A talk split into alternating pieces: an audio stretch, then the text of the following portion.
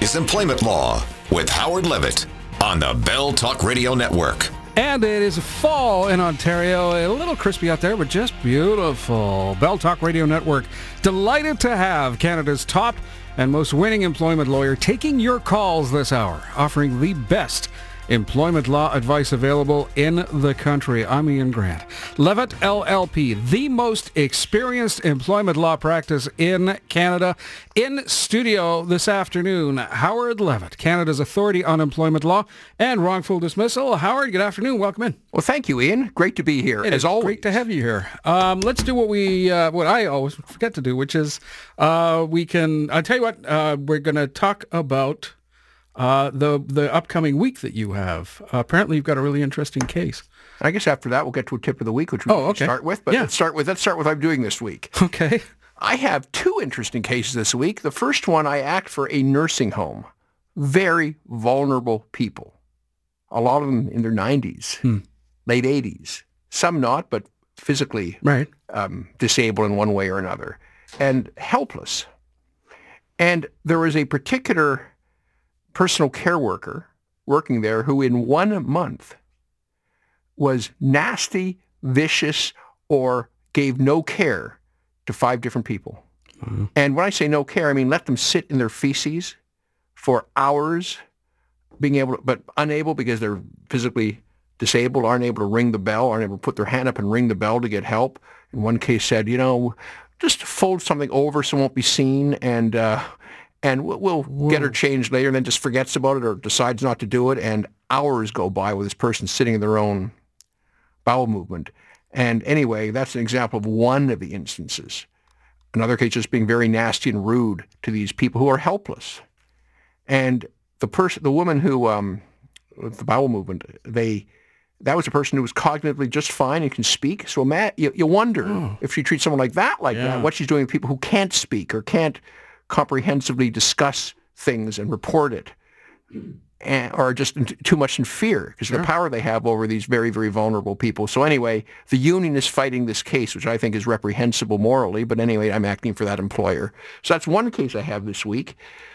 And another one, it's interesting. The employee issued a death threat against her manager in a note to her to her friend In writing. who- in writing to, I'm what she's going to do to him, go into the office and do X, in a note to her friend. Um, she, of course, is saying it was just a joke. Well, the friend took it sufficiently seriously, as she should have, that she reported it. The person was fired because, of course, what? Just think from the employer's standpoint, if you don't fire them and they go ahead and do it, or to someone else. So that was the case. Then, as time goes by, we discovered that while the person was working at my client, they also were working for a competitor, doing competitive work. So that's become part of the case too. Sometimes people who have glass houses shouldn't start a lawsuit because I'll find out what you were doing. I will get there. I will figure it out one way or the other. Oh, Don't expect that if a case that can go on for a long time, Yeah. uh, you're not the employer's not going to find out if there's something you've done that is cause for discharge. Because look, it is possible some judge will will uh, believe her that she didn't was, didn't mean it seriously, might still believe her and still think it's cause for discharge even to write that. But the conflict of interest is just surefire cause. Although the death threat's pretty good. Yeah, that's right up pretty there. good It too. is, It's, it's right in up there. world. You know what? Twenty-five Theft, years fraud, ago, death threats. Yeah, exactly. Twenty-five years ago, you know, I could just kill him. You know, you'd hear it and you'd think, uh, you know, chill out a little. Nowadays, it's you're right. You just you don't want to take that chance. It's just not worth it. And that's my that leads to my tip of the week, which is if you have done something which could be cause for discharge, and you should speak to a lawyer and find out if it is or isn't, don't, even though the employer doesn't know about it, don't get into a long involved dismissal case hmm. because there's a risk they will find out before the case is done. Take a quick settlement. Maybe write a letter, try and get a little bit more than the first offer, and then take it and stop. Wow. Don't do what this person did and have a case that, because of all the motions they're bringing, went on, it's been three, four years now. Now, most cases don't take anything like that. In fact, most cases, 99% of cases settle before trial. Hmm. And even trial is usually only two years. This case, because of their motions, has gone on for about four. But in the back of her mind, she must have known she had done this and should have, well, it's not a case that should have gone on. So, and that's my tip of the week. If there's a skeleton in your closet that's meaningful, take the first offer, negotiate a little bit, and then stop. But the other t- half of that tip of the week is what you think is a skeleton in your closet might be nothing at all. That's Because- a very good point. Because a test, and that's the bigger question. That's a because great test of, that's probably relates to more people, because most people have skeletons in their closet of one kind or another. But it is so hard, Iain, as you know, to prove cause for discharge. Cause has to be so serious, like a death threat, like that mm-hmm. case I'm just Yeah, talking exactly, about. yeah.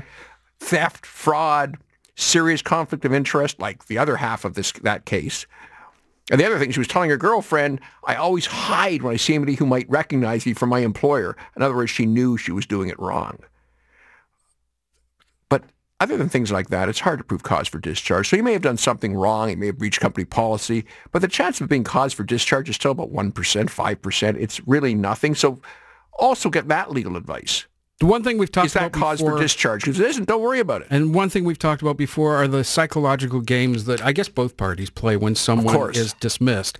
And, you know, be ready for those games. Are there questions that you think, yeah, I wonder if this is a skeleton in my closet? You know what? This is as good an hour to call in and ask those questions as any, um, Howard. That's true. Phones open for both employers and employees. So everybody with skeletons in their closet, this is the chance to find out if those skeletons might materialize Correct. and gain mortal flesh and actually be cause for discharge, or whether they're nothing more than a, a ghost. This would be a They'll better show away. for next Sunday. Yeah. we'll, we'll definitely we, do the way we got going. I'm seeing things in the streets. What's making me think in that direction. Uh, in any Halloween. event, skeletons, ghosts. Phone lines are open for your questions at 416-872-1010 locally, 416-872-1010 across Ontario, 877-518-5151, 877-518-5151. This is your chance over this hour. Give uh, Howard a call, ask him your questions. Uh, you walk into work tomorrow morning and find out that you are no longer employed.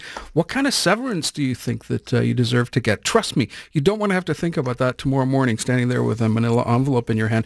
Before we get to the phone calls, yet another uh, person not realizing that even on their own time, they're representing the company they work for. Um, the story of the gentleman who allegedly threw the beer, uh, and uh, I say allegedly because apparently, uh, you know, he hasn't gone to court yet, but it, it was enough for uh, his employer to say, we don't want to be associated with you. Well, my advice on that from the outset was that the person had better tell the truth to his employer because if he doesn't, he's going to be fired. As soon as it was. happened, He's- he was going yes, to be absolutely. fired. Yeah. No employer would want that person in their employ because of the public stigmata. Everybody associates with his employer, and if they don't fire him, they're going to say, this is the sort of person you have employed. It's bad imaging. So he was clearly going to be fired. The question is, were they going to pay him severance or not?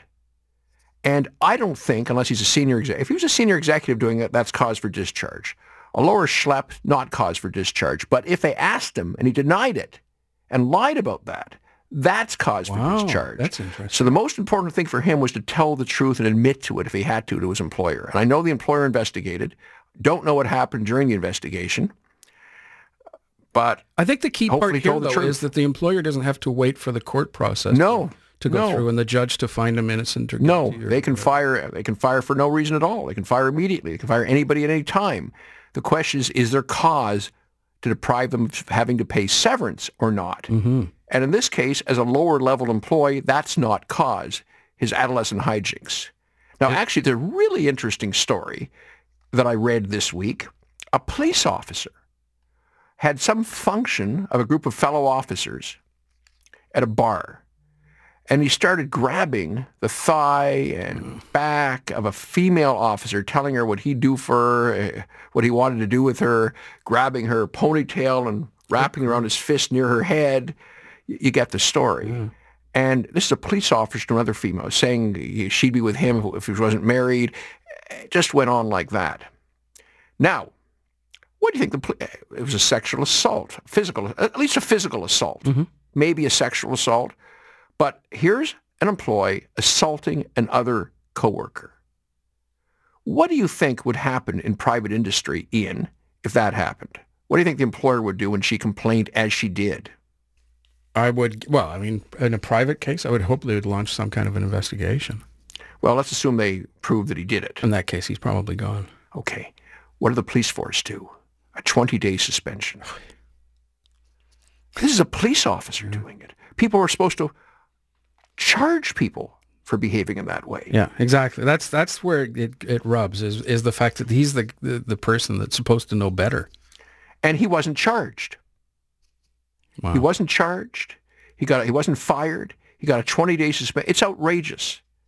In private industry, that behavior to a coworker, that's way beyond mere sexual harassment. It's sexual assault. It's cause for discharge clearly. So now, if you're charged with um, sexual assault, what's your defense? Look what the police do to their own, who did the same thing or not even as bad. Or even in a wrongful dismissal case, you're fired for conduct like that. And here's a good example. Well, even the police who are supposed to be enforcing this, Right. they don't f- consider that a firing offense. I'm not sure a court's going to care very much civilly, but criminally it would be material because it's the police themselves. It's just outrageous. It's, it shows the difference between the public sector and what you can get away with in the public sector versus the private sector. You're listening to Employment Law on the Bell Talk Radio Network. Take a quick break, and when we come back, we will get to your calls at 877-518-5151, 877-518-5151, 416-872-1010. You're listening to Employment Law with host Howard Levitt on the Bell Talk Radio Network.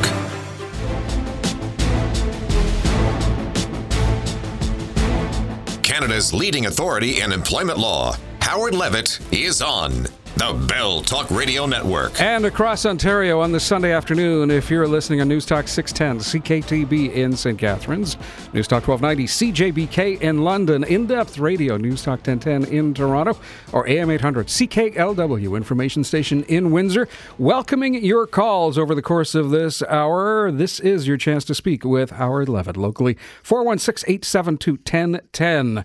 Toll free across the province, 877 518 5151. He's Canada's authority on employment law and wrongful dismissal. And uh, Howard, uh, interesting text came in during the break. Is the example Howard just cited of the police officer and sexual assault the difference between public sector and private sector, or the union and non-union sector? Well, it's a good point, and we were talking about that off air.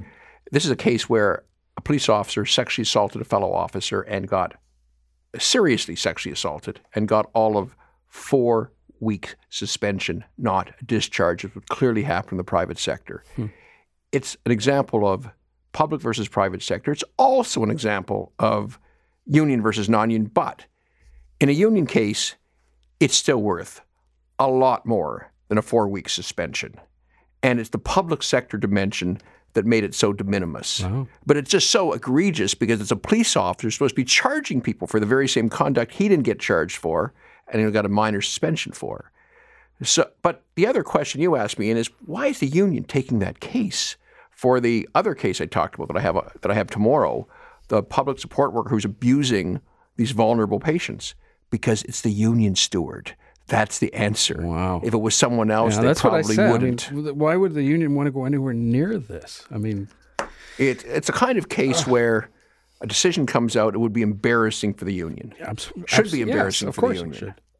Yeah, absolutely. So let's go to the longest 17 minute holder, the longest caller of the day from the beginning of the show. Virginia, how can I help you? Hi, I have um, I had been with the firm almost a year, and uh, uh, then I noticed that they were shortchanging me on the hours. So I sent them a note and I said, "This is constructive dismissal. Please pay me my my, my money."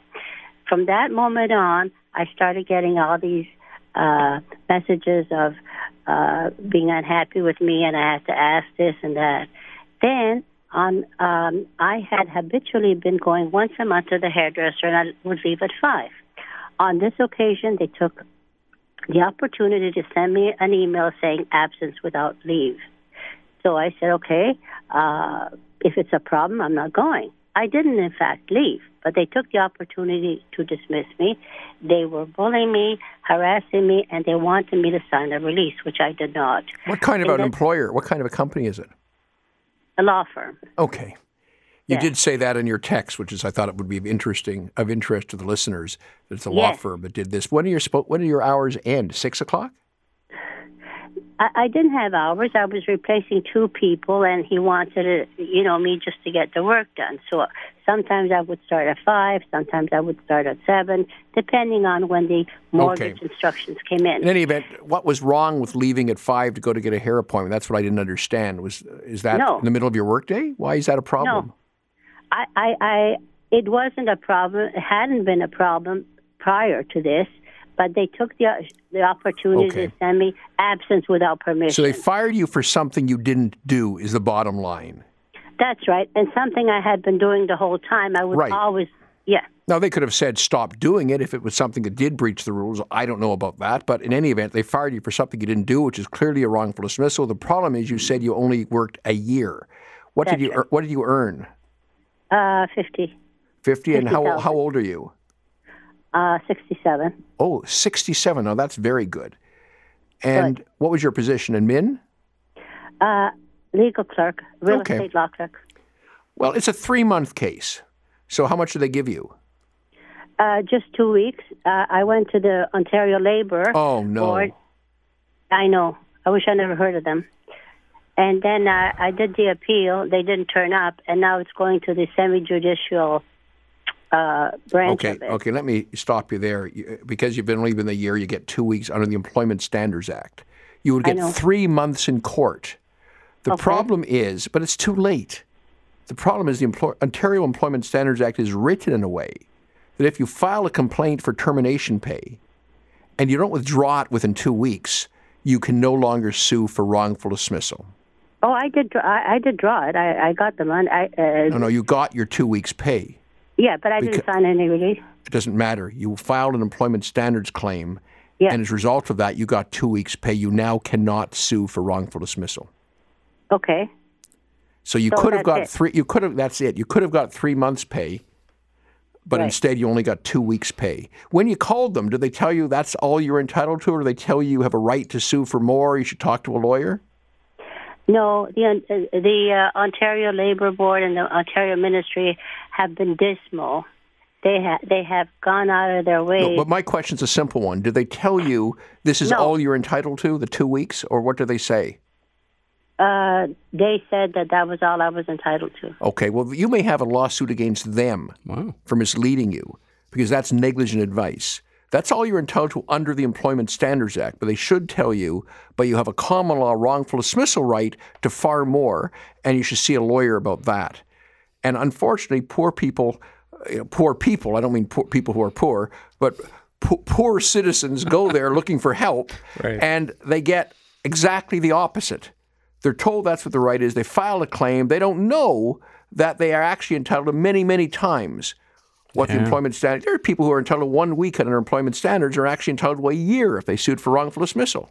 Virginia, if it makes you feel any better at all, there's a lot of people unfortunately call with exactly the same question and make exactly the same mistake. So, The only claim she may have is to sue the government, to sue the employment standards branch for giving negligent advice. That's her only potential recourse to get the three months she's entitled to. You're listening to Employment Law on the Bell Talk Radio Network. Phone lines open at 1 877 518 5151 across Ontario this afternoon.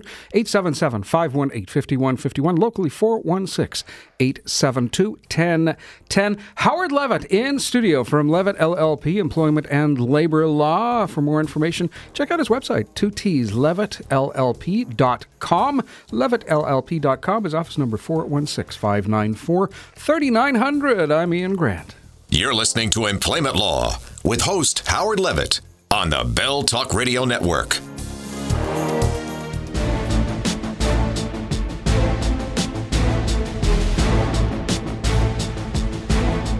Canada's leading authority in employment law, Howard Levitt, is on the Bell Talk Radio Network. And across Ontario on this Sunday afternoon, if you're listening on News Talk 610 CKTB in St. Catharines, News Talk 1290 CJBK in London, In Depth Radio, News Talk 1010 in Toronto, or AM 800 CKLW information station in Windsor, welcoming your calls over the course of this hour. This is your chance to speak with Howard Levitt locally, 416 872 1010.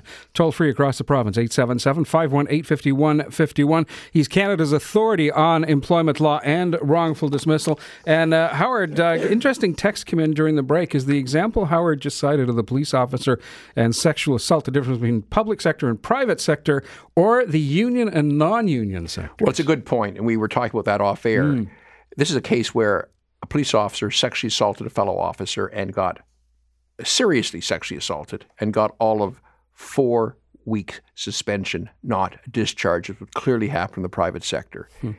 It's an example of public versus private sector. It's also an example of union versus non union. But in a union case, it's still worth a lot more than a four week suspension. And it's the public sector dimension that made it so de minimis. Wow. But it's just so egregious because it's a police officer supposed to be charging people for the very same conduct he didn't get charged for and he got a minor suspension for. So, but the other question you asked me, Iain is why is the union taking that case for the other case I talked about that I have uh, that I have tomorrow, the public support worker who's abusing these vulnerable patients? Because it's the union steward. That's the answer. Wow. If it was someone else, yeah, they probably wouldn't. I mean, why would the union want to go anywhere near this? I mean, it, it's a kind of case uh, where a decision comes out, it would be embarrassing for the union. Abs- should abs- be embarrassing yes, for the union. Yeah, absolutely. So let's go to the longest 17 minute holder, the longest caller of the day from the beginning of the show. Virginia, how can I help you? Hi. I have um, I had been with the firm almost a year, and uh, uh, then I noticed that they were shortchanging me on the hours. So I sent them a note and I said, "This is constructive dismissal. Please pay me my, my, my money. From that moment on, I started getting all these uh, messages of uh, being unhappy with me, and I had to ask this and that.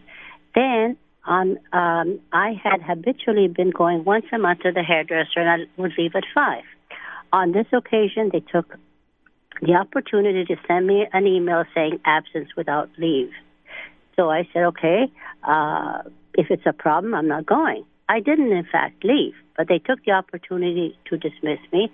They were bullying me, harassing me, and they wanted me to sign a release, which I did not. What kind of and an employer? What kind of a company is it? A law firm. Okay. You yes. did say that in your text, which is I thought it would be interesting of interest to the listeners. That it's a yes. law firm that did this. When are your when are your hours end? Six o'clock.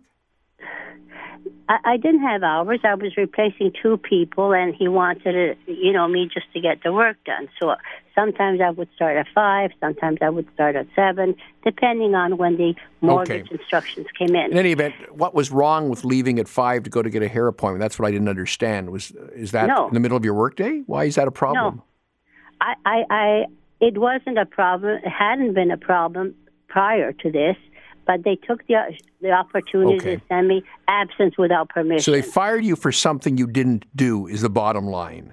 That's right, and something I had been doing the whole time. I was right. always yeah. Now they could have said stop doing it if it was something that did breach the rules. I don't know about that, but in any event, they fired you for something you didn't do, which is clearly a wrongful dismissal. The problem is you said you only worked a year. What That's did you right. What did you earn? Uh, fifty. Fifty, and how how old are you?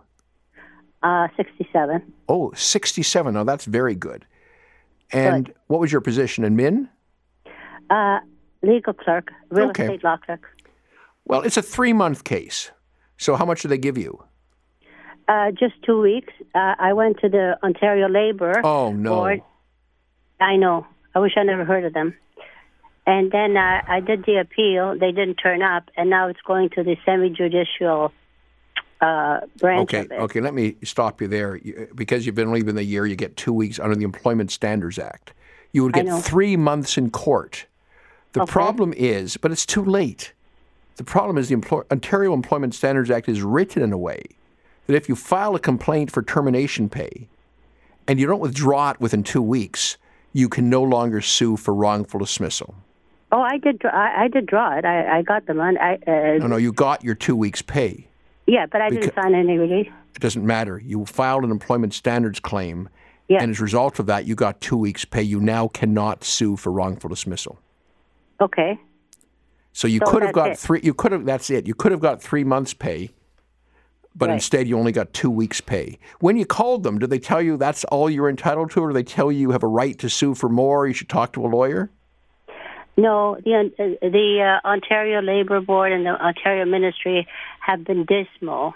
They ha- they have gone out of their way. No, but my question's a simple one. Do they tell you this is No. all you're entitled to, the two weeks, or what do they say?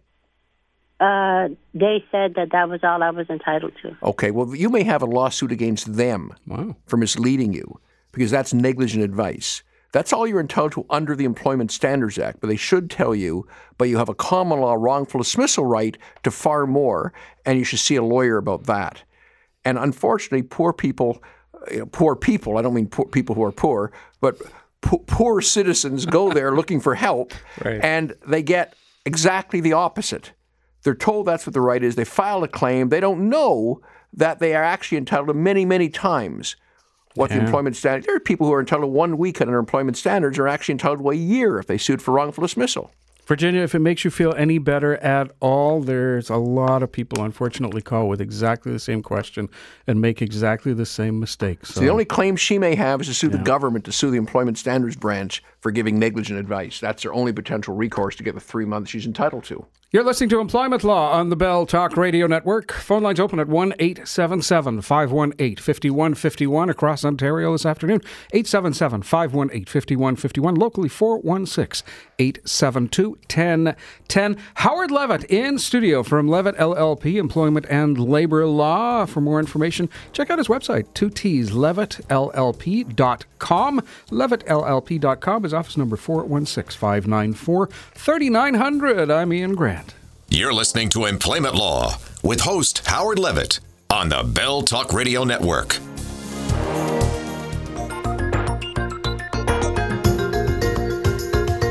Canada's leading authority in employment law, Howard Levitt, is on the Bell Talk Radio Network. I'm Iain Grant. Thank you for joining us on this crisp Sunday afternoon across the province. Phone lines open 877 518 5151 416 872 1010. Before we get back to the lines, though, uh, Howard, we have an interesting follow up. Yes, we have Daryl on the line. He's a retired 30 year Toronto police officer. And he called in response to the story I talked about earlier about the police officer sexually assaulting pretty badly a female police officer and then was only suspended for four, uh, what was it, for um, 20 days. four, yeah, for four weeks and no charges were laid. And I have two questions for Daryl. One, why weren't charges laid? And two, why do you only get a four week suspension rather than being fired? Daryl? Yeah, hi Howard. Um, long time listener. Um, from my experience, and I'm and I want to speak about the culture of the Toronto Police. It's a very self-protective, colleague-oriented organization. They want to keep everything in house. They don't want to expose anything that they don't need to to the media, and they try to and the union tries to protect their employees. And in this case, um, my strong feeling is the officer would not pursue a criminal charge because that would be, in essence, the end of her career. To go against uh, an officer in a criminal court and give evidence of a sexual assault, and if she was to try and return to the organization and get in a car with another officer, nobody would work with this female. Now, the issue is is not really a an association um, issue. It's the uh, the issue is is that um, the culture of the Toronto Police is to keep everything in house, and their best bet was to charge him under the Police Services Act, and obviously a deal was struck, 20 days, because she would not give evidence in a criminal court. Would she give evidence in an arbitration if, if, she, if he was fired? If you, um, first of all, if if you, um, being a member of the Toronto Police Association or what other police association, you cannot opt out of um, legal protection from the association unless you you disconnect yourself from the association. Sure, so you would have to go on your own. I, I know, I understand that, but if he was fired, why didn't they fire him for something this serious? Why was he only given a four week suspension? Nobody gets fired in the Toronto Police Okay. Or any other service. That's impossible. Okay. You would have to you have to be incarcerated and convicted of murder to be. Uh, no, it was just the way it is. So, as I said, Daryl, public sector versus private sector, union versus non union, but particularly public versus private sector. Well, let me tell you, the 20 days is is, in my um, experience, that is about the most um, penalty they can give under the Police Services Act, other than um, a firing offense. Well, listen, thank you so much for calling in. Uh, it just, anybody else listening who isn't a civil servant would be fired for that Yep. and criminally charged, maybe by the same police officer who just got 20 days. What a great call. Thank call. you. Thank you, Daryl. I really appreciate the call. Let's get to some more, Howard. June, how can I help you? Hello. Hi, June. Hi. Uh, I'm calling for my daughter. She is a, uh, at this time, permanent part time union employee at a library.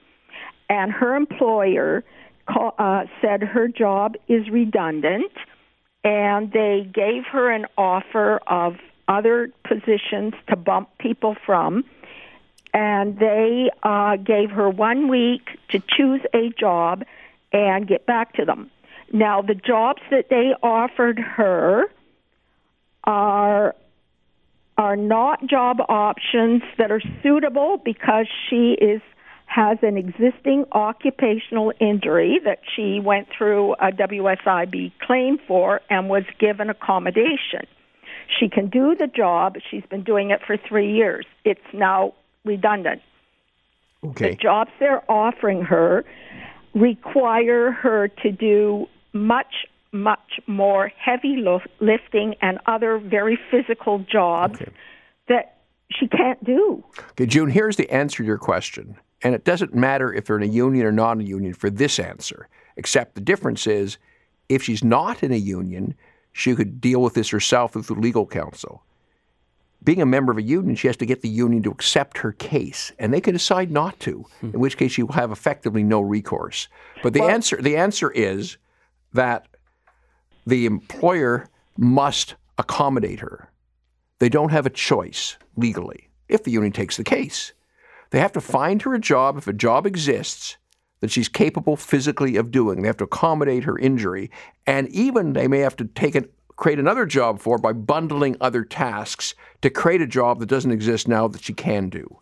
So that's the answer to your question. Just before we get to the next caller, by the way, I want to point out because I, I think it's important that uh, the story that we were talking about with the police officers was a Peel Regional Police, not Toronto Police. So Yes. just to clarify. But that. he, this officer from Toronto, obviously understood the oh, situation absolutely, no question. I just and had some interesting comments in Sure the did. culture, and really it proved what we talked about earlier: union versus non-union, particularly public versus private sector. David, how can I help you? Hey, hello, uh, it's David. Uh, thanks for taking my call, and uh, I'm calling is on behalf of my wife. Uh, the her situation is uh, she got uh, employed as a accountant uh, in in a, in a company, and uh, she got pregnant. Uh, after her mat leave, her mat leave is ending on April this year, and 40 days later, like in in May, in the mid of May, Sorry, 40 she days got- after she comes back from mat leave? that's correct. Okay. And she got a layoff letter from the company. Now, is are hundreds of people being laid off or just her? Is she being singled out for termination or other people being terminated as well? There is other people got uh, laid off too, and they said that's a restructure. Well, is there a restructure? In other words, is the whole department being discontinued? If the whole um, department's being discontinued, her included, the fact she's been on mat leave will not help her. Hmm. If they uh, single out people who have returned from mat leave recently, then that is a violation of both the Human Rights Code and the Employment Standards Act, and she has good recourse. So the question is you have to analyze who was left, who stayed, and if there's any inference that it's because she went away for a year on maternity leave, that she was absent from the company for that year, that that's why they selected her, then she has good recourse, and frankly, better than a wrongful dismissal case. As it is, she still has a wrongful dismissal case. Tell you what, David, uh, write down this phone number. It could come in very handy. Howard's office number, 416 594 3900, 416 594 3900, or all his contact information on his website, 2tslevittllp.com. Tony, how can I help you? Uh, yes, Howard, I did contact your office, and Good. there are two issues that uh, I have not signed my severance letter, which is bonus and uh, which I was entitled to, and length of service. My question really is that if I go through the process with your firm, which I understand includes a demand letter and a summary judgment because there are only two specific issues. Good. And in the meantime, We'll I talk about that in a minute, but go ahead. Yes. if I get gainfully employed, what happens to uh, this process? Great question. Well, the answer is that a wrongful dismissal case gives you damages, the damages you've suffered. If there's terrible treatment, you can get extra damages on top of that for punitive damages, aggravated damages, Honda damages, things to essentially com- compensate you for effectively, and I'm just summarizing the employer's bad behavior. But in most cases, that's not a factor, and therefore wrongful dismissal damages compensate you for your losses. So if you have no losses, in other words, you get a job immediately, then Yeah. all you get is the employment standards minimum.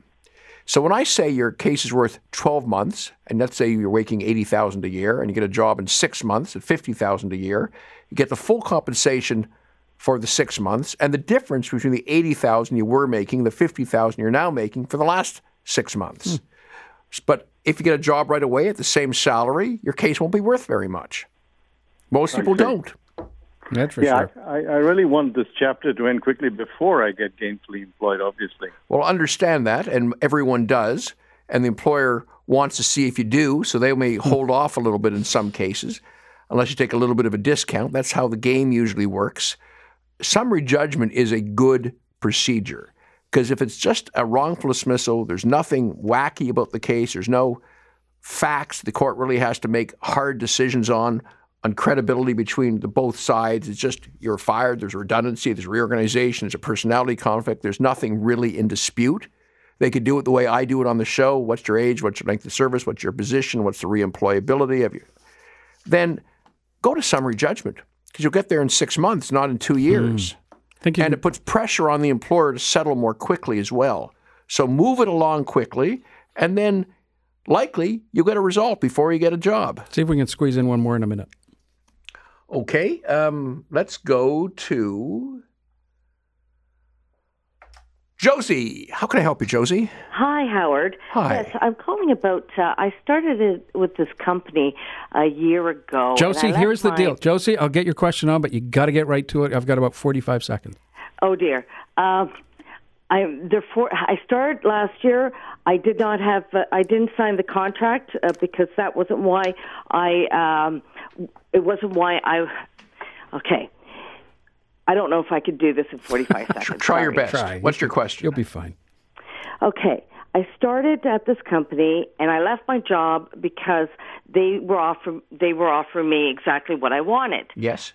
But when they gave me the contract, it didn't state that, and I didn't sign it. Okay. So for over a year now, I haven't uh, signed a contract, and I've had everything that I've wanted: my benefits, my salary, Okay. uh, uh, my ben- uh, my vacation. Okay. Now Legally, that's just- legally, that's just if you had a they're taking contract. my my Okay. benefits from me. And giving you anything in return? They yes, they, they are offering me uh, some cash to uh, put towards getting my own benefits. What's the value of the benefits versus the cash they're giving you? Is it the same value? Well, no, because uh, um, uh, I, I I've already investigated. Uh, they well, they've now said to me, "Oh, you can also buy a, with our group plan." Okay. Uh, we don't have much time, so I'm going to give you a very quick answer, and it's as follows. First of all, the fact that you worked the conditions you'd been orally offered means you have a contract, hmm. because that's the pr- the practice becomes the contract. Then they change it on you. It doesn't matter, even if the contract had been there before, they still could change it on you if they're giving you something comparable. If it's comparable, there's nothing you can do about it. If it's a significant re- decrease, it could be a constructive dismissal. You want to reach Howard, his office number 416 594 3900, his website 2Ts, Levitt LLP. Howard, thank you so much.